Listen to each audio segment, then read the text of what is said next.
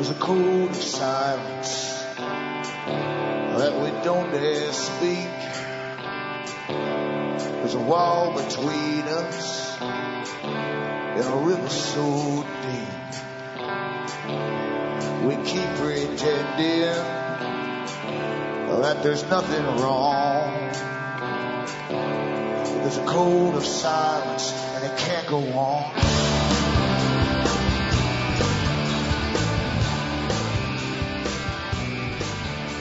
Hi folks, I'm Alan Watt and this is Cutting Through the Matrix on May the 17th, 2011. Newcomers, I always suggest you look into cuttingthroughthematrix.com. You find hundreds of audios to download where I try to give you shortcuts to understanding this incredibly big system into which we're all born in fact and your parents were too and so were the grandparents and all the rest of it because it's been here for an awful long time. A, a technique of controlling populations, giving them really fake realities, altering the realities when necessary too for wars and different things, getting you global, getting you back to national again when you, when you get the wars going, and then back to global again once the wars are over. And sometimes you have wars going on and you're both nationalistic and global at the same time. So it's quite confusing, but I show you how it all works, and it's all psychology, of course. And government employs an awful lot of psychologists and teams of think tanks all working together on every facet of human society to make sure that we all go along and we think we're informed, but in actuality we're kept in the dark. So help yourself to the audios and remember too, uh, there's transcripts in every site listed on the com site, transcripts for download in English and you can go into Alan Watt Sentinel.eu for transcripts in other languages. Remember too that you're the ones that bring me to you. Don't bring on uh, advertisers as guests and therefore I depend upon you to keep me just ticking along. So you can buy the books and discs I have for sale at cuttingthroughmatrix.com. From the US to Canada, you can still use a personal check or an international postal money order from the post office or send cash through the mail. And you can also uh, use PayPal to order. Use the donation button you'll see on the com site and follow it with an email, name, address and order and I'll get it out to you. Across the rest of the world, you're left with MoneyGram, Western Union and again PayPal to order using the donation button. Remember straight donations too are very, very welcome indeed because things are getting tight all over. And I'm sure you're all noticing too as we go into austerity, inflation is going on, prices are going up everywhere. And Canada here, we're getting tax upon tax uh, uh, just added on to this uh, harmonized sales tax. I think they upped it three times already since they introduced it last fall, and it's to go up again, I think, next month. So, and then it's to get spread around on all items, not just a few, but all items, just because it's a value-added tax, really. So that's what we're we're all about here. So ho- hopefully you keep me going by listening, uh, donating, and hopefully we'll understand the big picture as we all go through this incredibly complex system. It's not really so complex when you understand that money controls the whole globe. It makes the world go around, as they say. It certainly makes their world go around and yours too, because you're dependent upon them to make sure the cash still flows. And less and less will flow to the general public. More will flow from the public to the big boys at the top through taxes and so on with their big world agendas, big programs, the redistribution of wealth through the IMF and all these organizations as you get poorer and poorer and uh, they, they put the money not to, to third world countries or poor countries, but into their own uh, big international corporations all over the planet that maybe happen to be place them in third world countries. That's how they've always done it. And that's why the rich get richer and the poor get poorer. And we're on a roll, of course, into austerity. Austerity is a big word. People are forgetting all about it. In fact, they adapt to it really pretty well. We adapt to everything. Darwin was quite right. We're the most adaptable species we get, we adapt into airport searches and all these kind of things very quickly and we'll adapt pretty well to anything right down to eating, oh, some gooey meat substitute they'll eventually give you like Orwell's 84 and, uh, and, and then there can be people amongst the general public who will say it's really pretty good. I enjoy it. You always get those ones, don't you? Back with more after this break.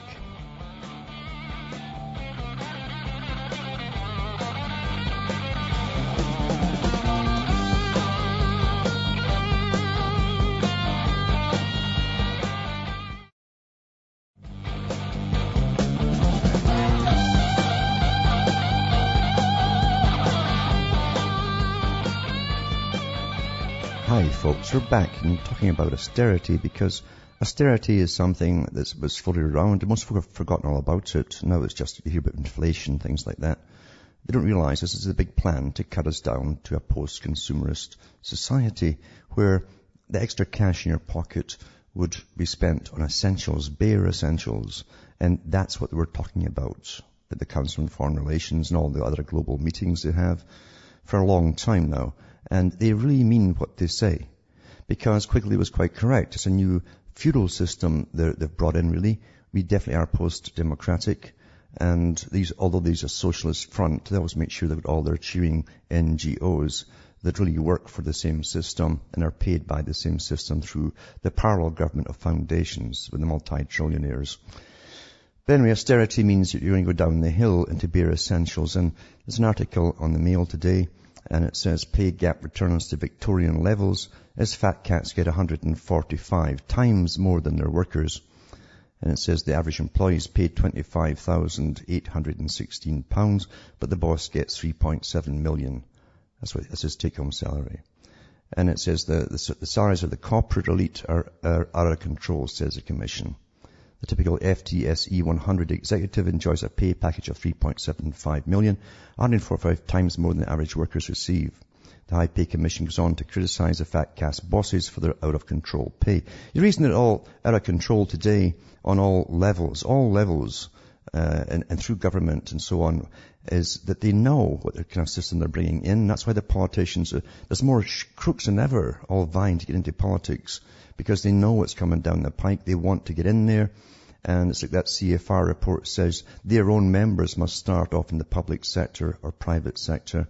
And they don't mean starting off at working at a lathe or something in a factory. They mean working for the banking system. And they know what they're bringing down. Uh, they don't want to be down there with all the rest of you. They want to be away above it with a, a very safe, uh, secure monetary income and a big fat paycheck and a big fat bank account because they know what they're bringing on the rest of you. And it says uh, income inequality has returned to levels not seen since, since Victorian England. Pictured here, and they give you a picture, of course, uh, of a, a, a, Victorian era. And then it says, as a result, a tiny number of people are enjoying gold-plated t- uh, pay packages while the majority of the country struggles to make ends meet. The top 0.1% of earners will see their pay rise to an estimated 14% of total national income by 2030, according to the Commission. As Chairman Deborah Hargreaves said, the gap uh, between pay of the general public and the corporate elite is widening rapidly. It's out of control. We have to ask ourselves whether we are paying more and getting less. Well, you have to ask about that. we don't have much of a chance when you have to ask about that. Eh? Ask what they think about executive pay. More than 70% of adults told researchers that it makes this country grossly unequal. Well, there's no equality in feudalism. Eh? Don't you understand that? And it says the rich get richer and um, it says uh, the pay gap between the bottom and the top of the corporate ladder has widened considerably in the, in the past decade. In 1999, the boss typically earned 69 times their worker's salary. Uh, by 2007, the year the credit crunch struck, it peaked at 161 times. Despite the recession and banking crisis, it's narrowed only modestly. The scale of pay packaging is eye-watering, with most of the winners working in the finance industry. Well, they can't lose, can they? They can plunder you, pretend they're bankrupt and get get rewarded for being pretendingly bankrupt. Money didn't just go to the money heaven. Someone's got the key to it somewhere, don't they?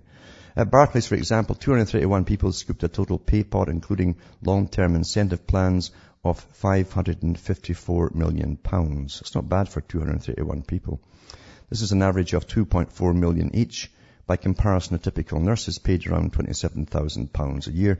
Uh, of course, she won't get a job anyway because there ain't none going. It's a slash National Health Service. The report comes after Sir Richard Lambert, former Director General of the CBI Business Lobby Group, warned bosses of big firms that they are risking being treated as aliens. Well, they pretty well are with their lifestyles. The, the folk can't imagine how they live, or even how they view the world. That's what Bertrand Russell talks about. He said eventually through their special training, through special schools, very, very expensive schools, he says there'll be a separate, uh, not just a class, but there'll be like a different species to the rest of the public uh, with their world views and how they view everything. That's happened already. A long time ago, actually. Anyway, it says a high uh, pay commission was set up in November to look at pay in the private sector and a final report will be published this fall. But uh, that's just the, the world as it's going. Uh, most folk will be happy all the way through it until they can't eat anymore, as long as the TV keeps going and they can play their computer games. And, and, and I'm not kidding about that, because I've, saw, I've seen that before when they were bringing Britain down. Uh, and there, there was, everybody was just losing their jobs. All the factories were just closing down one after another every day on the news for months and months and even years. Every night. And once that news was finished, along came the usual comedies and so on, things you were familiar with. So things must be all right, even when Britain went through, uh, it surpassed Sweden with suicides. And it was because of unemployment, not because it was cloudy weather. Anyway, I'll put this link up too, and all these links that I'll mention tonight on cuttingthroughthematrix.com. And there's also one called Kansas City Austerity, and there's a whole bunch of links on it about the US compared to other countries. USA grows at 1.8%, UK only at 0.5. That's because the UK doesn't build as many bombs, because the only thing they produce now in the States are bombs and drones, apparently, as far as I can see. Despite rising fuel prices and a decrease in consumer confidence in the USA, it was able to post a growth of 1.8%. What's percentages mean anyway? Where do they dream this stuff up, eh? So we'll not bother reading this stuff. It's just rubbish. Anyway, here's another, another part of this article. It says welfare and benefits now surpass all tax revenues taken in by the government. And um, it's a time when the US government now borrows nearly half of the total money used to fund its annual budget. Can you, can you believe that the US, of all countries, is borrowing half from private banks of the same ones that crashed, right? Of the total money used to fund its annual budget. That's not paying off the, the, the debt, by the way or anything like that. A balanced budget means you've paid the interest for the year. Anyway, a new report shows welfare and benefit payments made to the American people have surpassed the total amount of what? You can read the rest of it yourself. But it doesn't mention the fact that most of your cash is, your cash is going to fund military camp. It's a world war going on, you know. What do you think a world war is, eh? Look at all the countries that took part in World War One and World War II and the Korean War. And you have a world war going on on many fronts, including the economic front, is it bringing you all across the whole planet into a new system. And folk really don't get it. They only see little bits of it. They don't understand it's a world war to change the world. It's a global society. So I put that link up too. And I, I touched on this the other night too. But you see, the whole idea of bringing you into trading blocs is, is just incredibly damaging to individual countries that sign on through treaties to merge together like they did in Europe. And I've, I've read so many articles uh, of what Britain pays and other countries pay in the European Union as they all share the debt, even for, for a few countries going down, they all had to cash in and pay off the debt. But the incredible salaries that they get too these highfalutin uh, royal wannabes. That's what they are really. The same types of mentality that become politicians in the EU and, and all, most of them are appointed by the way. Because it's a non-democratic uh, system. Uh, and I mentioned one about that baroness, the baroness who who's never been elected to any position in her life. She was appointed uh, uh to the High Commission there. She was getting 335,000 pounds a, year. For what? For, for creating consensus amongst politicians. That's her job. Anyway, the EU wants uh, the, the Britain, for instance, to pay uh, its sixty thousand pounds pension uh, for for the, these politicians. British taxpayers will have to stump up 170 million pounds to pay for an above inflation increase. So it's, an, it's, an, it's a pension increase to European Union staff people. This will give the average retired official an income of over £60,000 a year. That's not too bad, is it? For, for doing nothing. For, for politicians too, that can't make laws, because they're not allowed to make laws. They can dicker about laws, but they can't change them or put forth laws. It's all done in secret in a high cabinet above them. There's only one solution to get out of the mess. I think everyone really knows it. There's only one solution. Because these characters at the top that, that push for this are, are religious followers of a doctrine. They're fanatics. And I think you all know what it is too. Now the IMF uh, Crisis Management Challenge, this is by the Council on Foreign Relations. It's interesting, the Council on Foreign Relations was the first place that Bill Clinton had to go with his Monica Lewinsky affair or distraction, I call it. And uh, not to the American people, but to the CFR. That's where the real people who are America run their country. Everybody must belong to that club. I've mentioned that documentary put out by them as a kind of quasi-comical documentary called The American Ruling Class. Uh, who rule, America rules the world, but who rules America? Put out the year before the bank crash when they're riding high. And they put out themselves as a kind of uh, how you get through life and the club that you must join is the Council on Foreign Relations to be anybody and rub shoulders with anybody who is anybody. If you're not a, not a somebody, you're a nobody. And, and that's really how it is, isn't it? So here's the, the CFR with the IMF's Crisis Management Challenge. This is the arrest of IMF Chief uh, Dominique Strauss-Kahn on charge of sexual assault has cast doubts over the future of the IMF and its role in the European debt crisis and the global economic recovery. Now we'll touch on this because it's very important to understand what the IMF is all about and what it's doing now. Back after this break.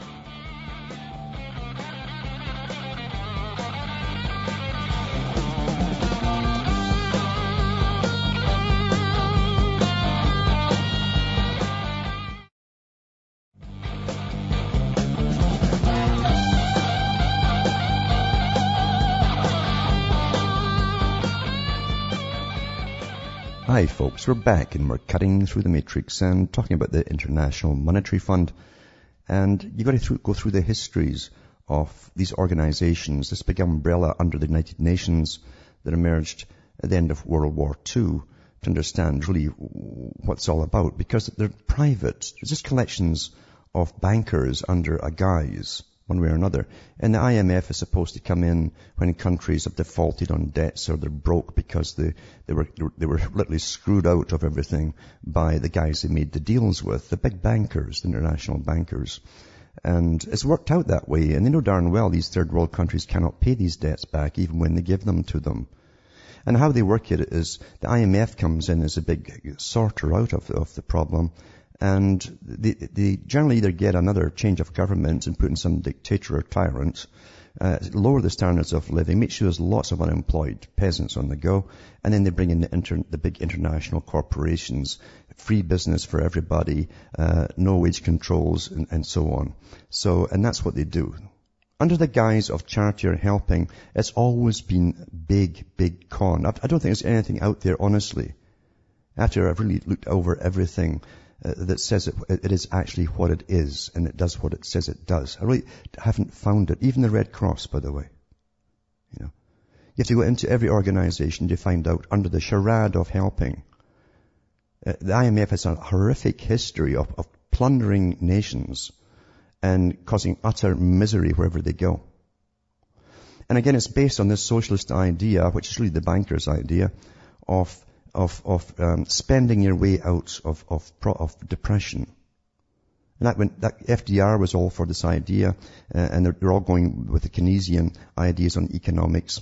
And of course, uh, uh, John Maynard Keynes himself, who brought in this system, this present system of money and borrowing in the IMF and all the rest of them, uh, he said that, that we're going, part two would come down the road, not in his lifetime. Well, this is what you're going through now because the IMF, through all the bankruptcies in countries and nations, are, are demanding the right to go in and do the bookkeeping now of every individual ex-sovereign nation. I call them ex-sovereign nations because no one's really sovereign anymore. They've all signed their way into the, these deals through treaties. Too many treaties. Anyway, this article here is, is about Dominique Strauss-Kahn, which is a blip on the screen because really these guys are all the same.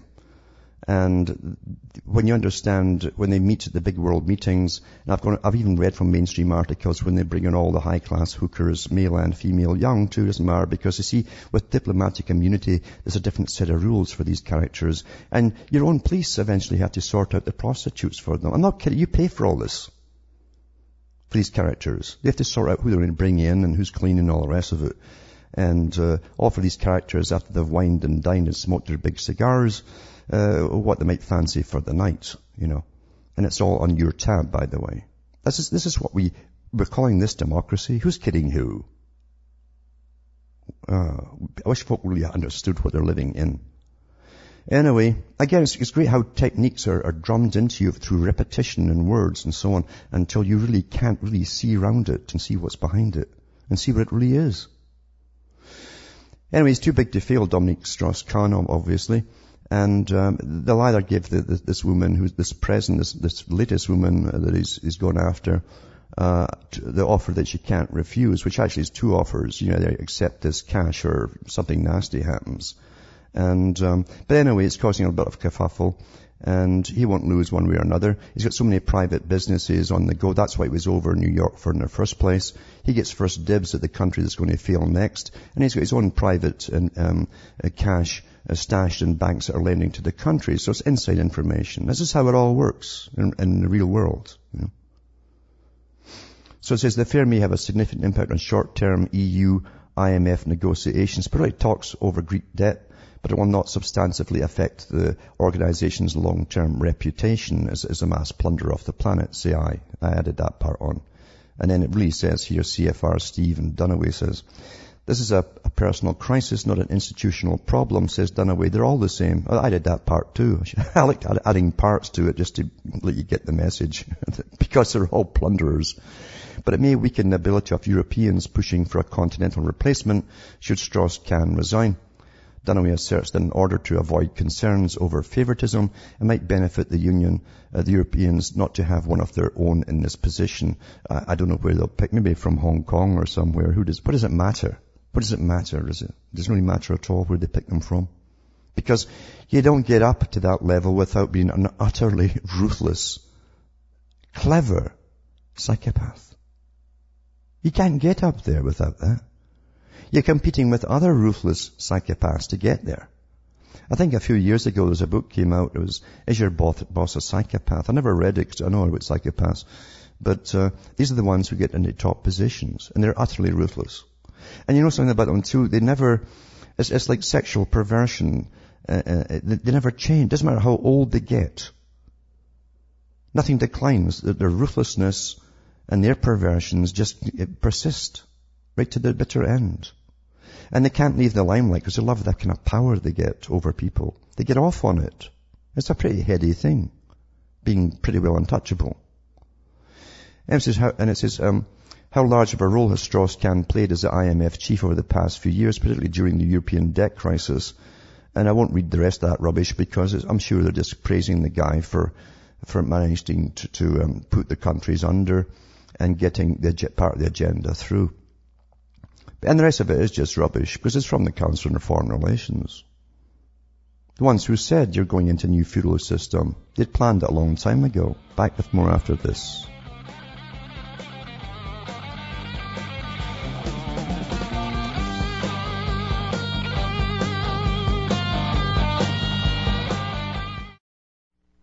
You're listening to the Republic Broadcasting Network because you can handle the truth.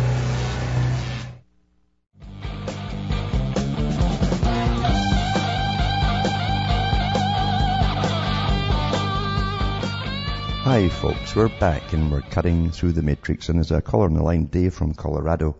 Are you there, Dave? Hello, Dave. Are you there? Good show as usual. Um, I kind of wanted to comment on the banking situation and Strauss-Kahn. Yeah. I agree with what you're saying. I think this is another diversion because this could happen. This kind of situation happens all the time, and it does and it could pop up in the news over and over again. And the and the frank matter of it is, there's nothing you can do about it because the system will continue. It'll continue, and what they generally do is they give them a payoff to the victim, and as long as she retracts the statement to keep his reputation nice and clean once again, and uh, or else threaten her. I mean, people are scared of this guy. Uh, even the French woman too, the last one in France who's a reporter, said that too, that uh, he sends emails after he generally does his little work with them, and says that, you know, you're scared of me, aren't you? Uh, which in, in itself is a threat, you know. Right, and that's and that's kind of a um, how should I say it, a psychological ploy because we shouldn't have to be afraid of these people. Uh-huh, yeah. We should, that is the whole thing with this reality. We shouldn't be afraid of anything. When people are afraid of their governments, there's something darn wrong somewhere. And it's been like this for my whole life long. It's been like this, you know. Yeah, I mean, people are afraid of making phone calls now. Yes, yeah, yeah. And frankly, if you're afraid of making phone calls, then it's already over. You shouldn't. Don't worry about it.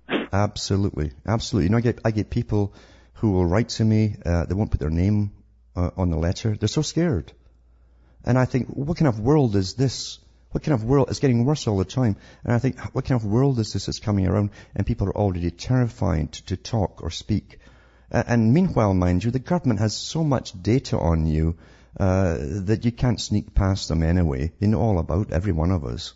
Yeah. yeah, there's no way of getting around it, folks. I mean, not putting your name on a letter or not making a phone call is not going to it's not going to make a difference either way because they can get you how, however way they want to. It's not yes. about phone yeah. calls or emails. I mean, and not only that, you know, every area. Um, I, I read a report recently. It was a little bit of trivia on Jack the Ripper. And Scotland Yard in Britain still has the, the Official Secrets Act on this case because it went, it went right on up until the early 1900s.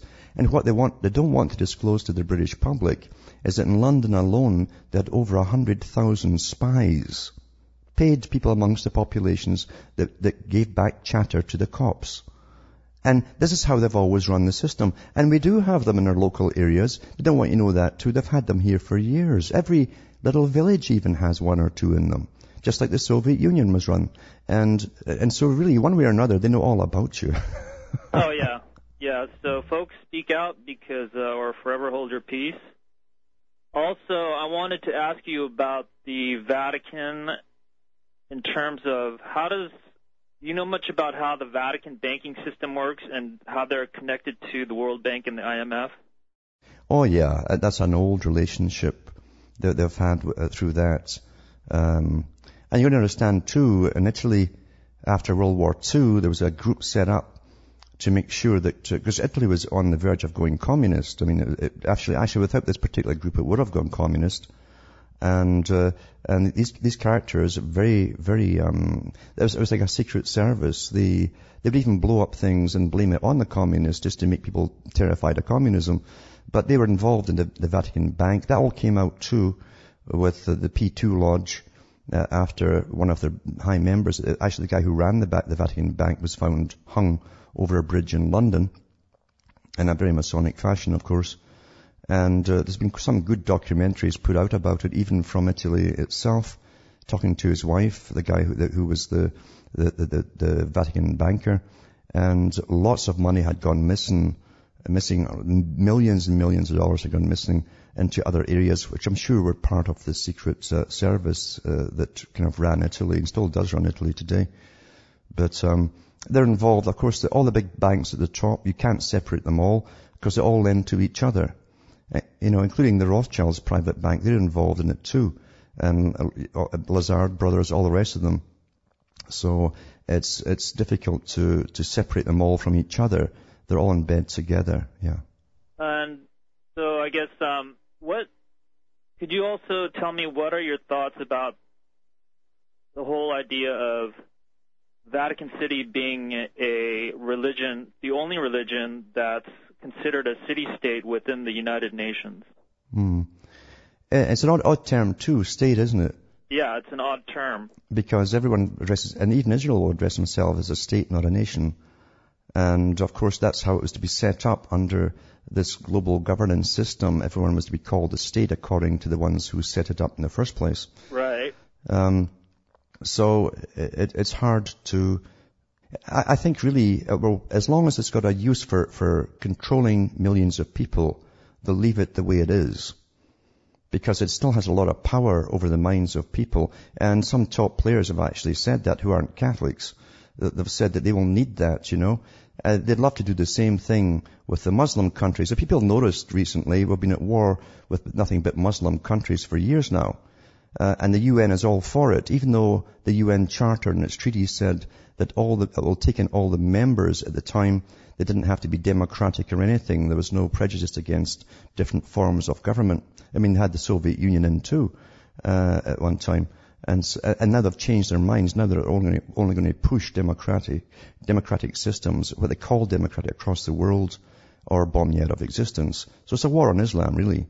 Um, so uh, they'd love, though, to, to get uh, some high muftis all together in a united Arab uh, state system, uh, and then bring in the liberalization of the system with, with democracy and, and, and, the same parliamentary systems and borrowing from the World Bank, as we all do, and, and the IMF and all the rest of it. That's really what they want to do with all Islamic states.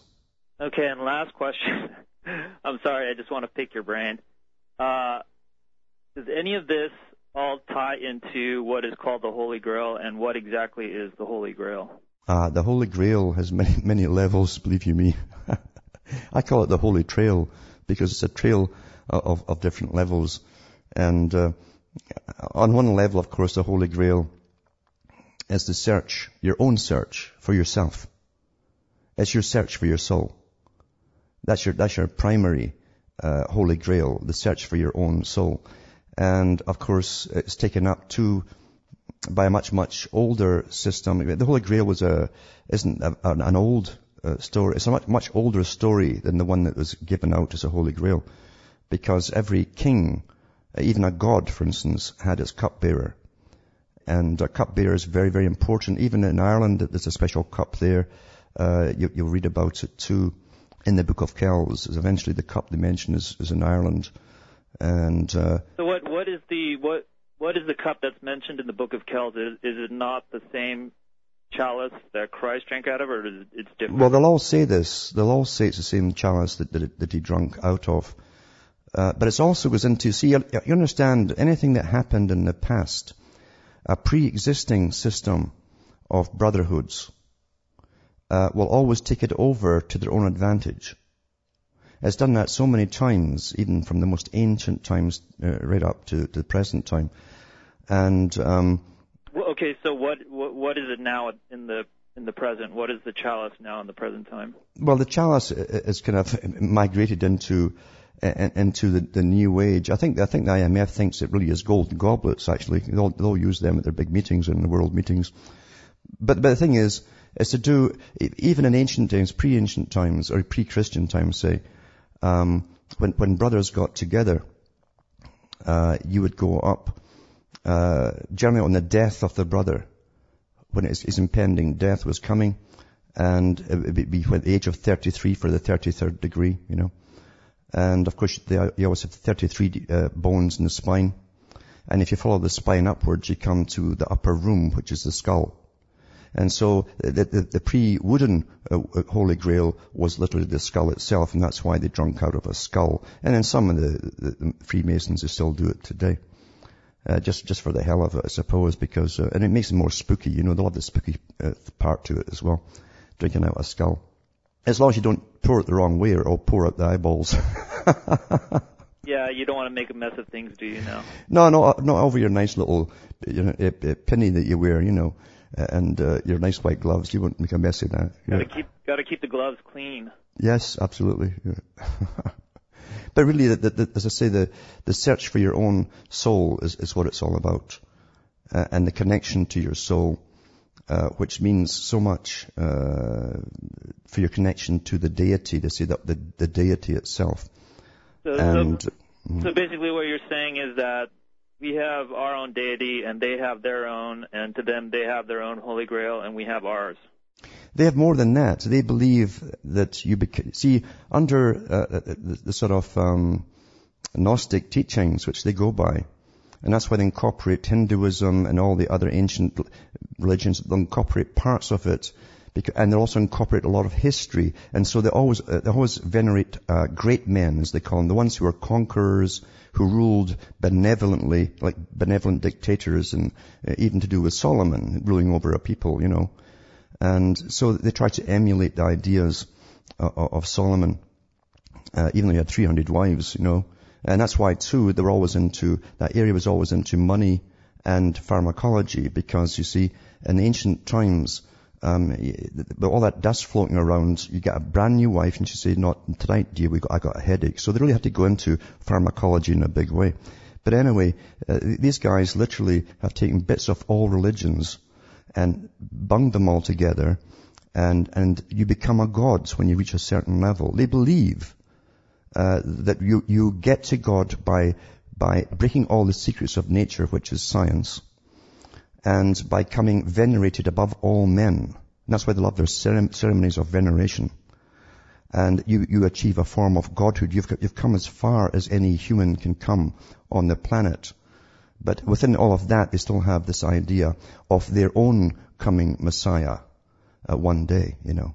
Either made by man himself through science, or, or by a supernatural means. One or the other, doesn't matter. Okay, so let's say the New World Order comes into full fruition, and therefore a new world religion will come into full fruition. Will that will they want us to worship their God? Uh, people already are, in a sense. See, you can worship a God. A, a God, remember, even in ancient times, had many names. One God had, had many attributes. Even uh, in the Old Testament, you have Jehovah and, and a whole bunch of names. These are all, and so did Ra and so did Osiris. These are all attributes of the God. And so you're already worshipping the greening whether you know it or not. You see? You're worshipping austerity, living within nature as they call it, uh, whether you know it or not. And uh, you can become vegetarians, uh, where, where you know it or not. So you can push from all angles. And, and they've already said at the United Nations they'll price meat out of sight, which they're already doing, by the way. And they don't like all these, these cattle around giving off methane, etc., etc., etc. You're already worshipping the deity or the attributes of the deity. Uh, and eventually you'll, be, you'll have the deity brought forth at the right time. The actual deity itself, with all of its attributes, uh, when the time is right. Yeah. So is there any possible opposition to this? The opposition would have to come um, from people who, here's the problem with, with, with people coming against a system like this. Number one, they generally are oblivious of it.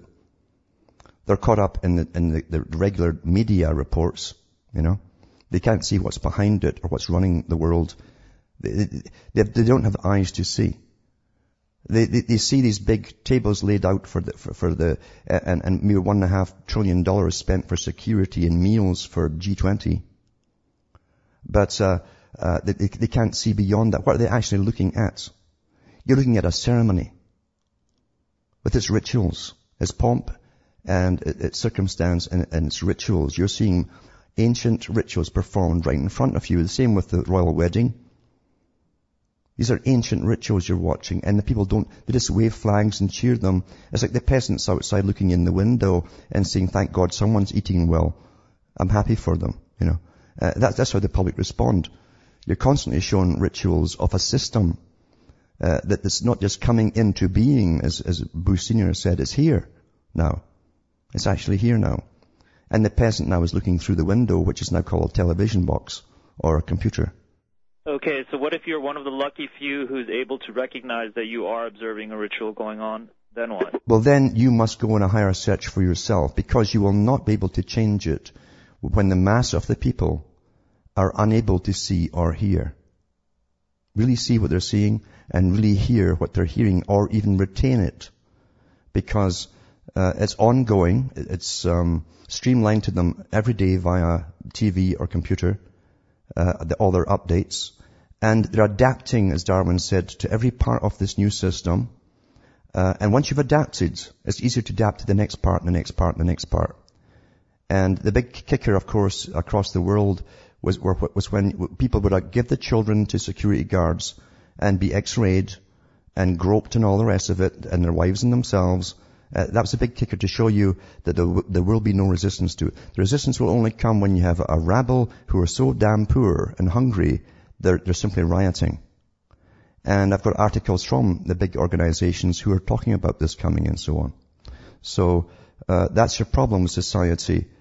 Because at the moment, you have, the, you have a society uh, that's been given a little bit more goodies down through their lifetimes than any previous society, uh, generation. uh, cheap electronics, cheap news, cheap this, cheap that, cheap games, all the rest of it. Lots of entertainment, and they have been subverted uh, morally and spiritually subverted through all the movies and the games, etc., that they've been given. You, the ancients said, and this is very true, that an immoral society cannot stand against anything. They won't stand together even. And that's where you are with what's happened today.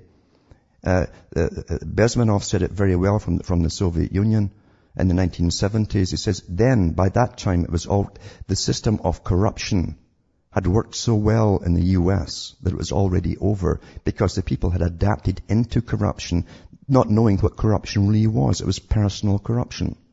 When you, when you give all your morality up to this new thing because it titillates you, you're now corrupt. And as I say, that's why really rapes and things don't bother people anymore uh, as, as they used to. Uh, we should be horrified. I can remember when politicians, if they were caught at any kind of scandal, would step down in shame. That has never happened for the last 30 odd years. No, I, I completely agree. I'm just wondering how the individual, how it's possible for the individual to elevate himself above a group. I, I think you know when you when you arrive there, when when you know that when you're in a group. Now, all groups are controlled by a scientific technique, and it happens naturally, and then it's then it's also managed from outside, but it happens naturally first through bonding, and then it has its mandates. Then you have tenets, and now you know you're just another group with tenets, and you must agree with the group or you're out. That's group psychology. Back with more after this.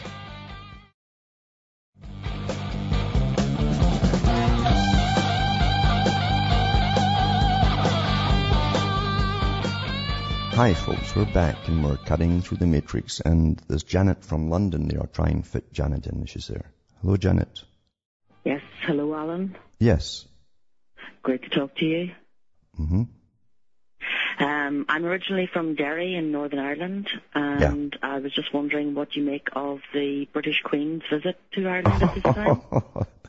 Uh, well, it's, it's an incredible rub in the face, isn't it? Uh, in the age of austerity. And uh, she's to be followed, by the way, by Obama. He's gone over there too. And uh, I'm not kidding. He's claiming his great great great grandfather lived in a little country, a little county there. Uh, but I know the Queen too is over there, and, and they're literally scouring everybody's security, and, and uh, the CIA and everybody's over there with all this power, going through another country to check out, out everybody and going round doors and everything, uh, all for her visit to make sure she's safe and happy and all the rest of it. But I mean, it's, it's disgusting to watch this, a person with all this cash plundered, the, the plundering of centuries coming into a country uh, that's it's doing nothing but plunder under this particular rule. so I'm just astonished. what what do you make of her laying a wreath at the Garden of Remembrance? And oh yeah. green. Yeah. Oh, well, these characters, remember too, that they, will go through all kinds of rituals to try and gain favor with a few odd people here and there. But um, it's such hypocrisy. People always think of the Irish famine, and it wasn't really a famine, you know. It was because the British uh, government had agreed they needed Ireland as a breadbasket to feed mainly the British uh, uh, Commonwealth countries where the troops were. And there's, uh, I've got so many, so much histories on all of, all of this uh, it was a forced starvation as they exported so much uh, food out of the country, livestock and everything. It was just incredible.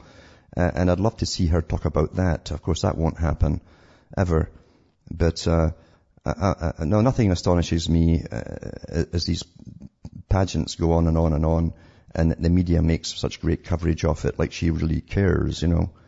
Um, yes, and the and, and the official line is that the Irish people welcome her, and I, I think unofficially that's not the case. My heart goes out to my people in Ireland and yeah. and what they they're going through. They're they're a proud nation, you know, and it's uh, sure. very sad. Yeah, and, literally they've been plundered from about the 1500s.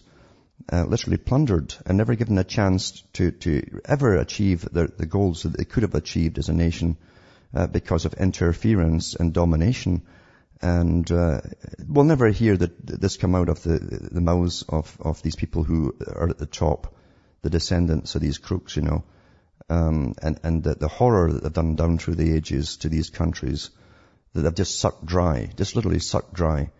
Um, people don't even know their histories. People in Scotland don't even know that the Highland clearances was a planned event to get all the Highlanders out of there that were always causing the English trouble.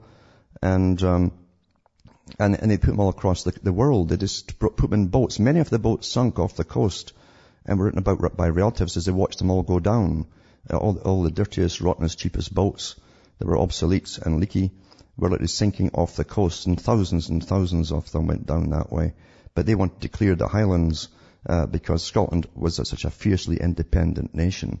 Uh, there's no such thing as a happy united kingdom. There never, never, ever was.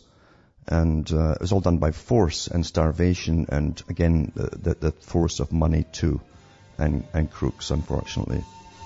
Well, Alan, it's very good to hear someone saying it, telling it like it is. That, that's how it really is, yeah. That is how it really is. For the, for the work you do. We're very grateful for that.